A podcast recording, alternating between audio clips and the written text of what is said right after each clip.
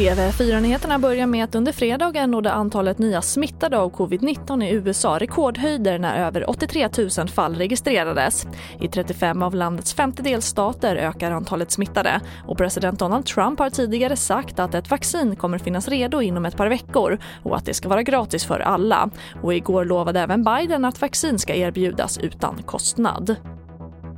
Och här hemma säger 6 av 10 av de som jobbat hemifrån under coronapandemin att de skulle trivas med att fortsätta med det. Det visar en undersökning som kreditföretaget Nordax Bank gjort. Och många, nästan 4 av 10, säger att de troligen kommer fortsätta att jobba hemifrån även när pandemin är över. Och vi avslutar med att för en stund sen presenterades de nya programledarna för Let's Dance i Nyhetsmorgon och då lät det så här. Petra Mede och David Lindgren. Varmt välkomna! Tack så mycket. Va? Snälla! Kom in, kom in! Sicken entré. Ja, vilket jubel!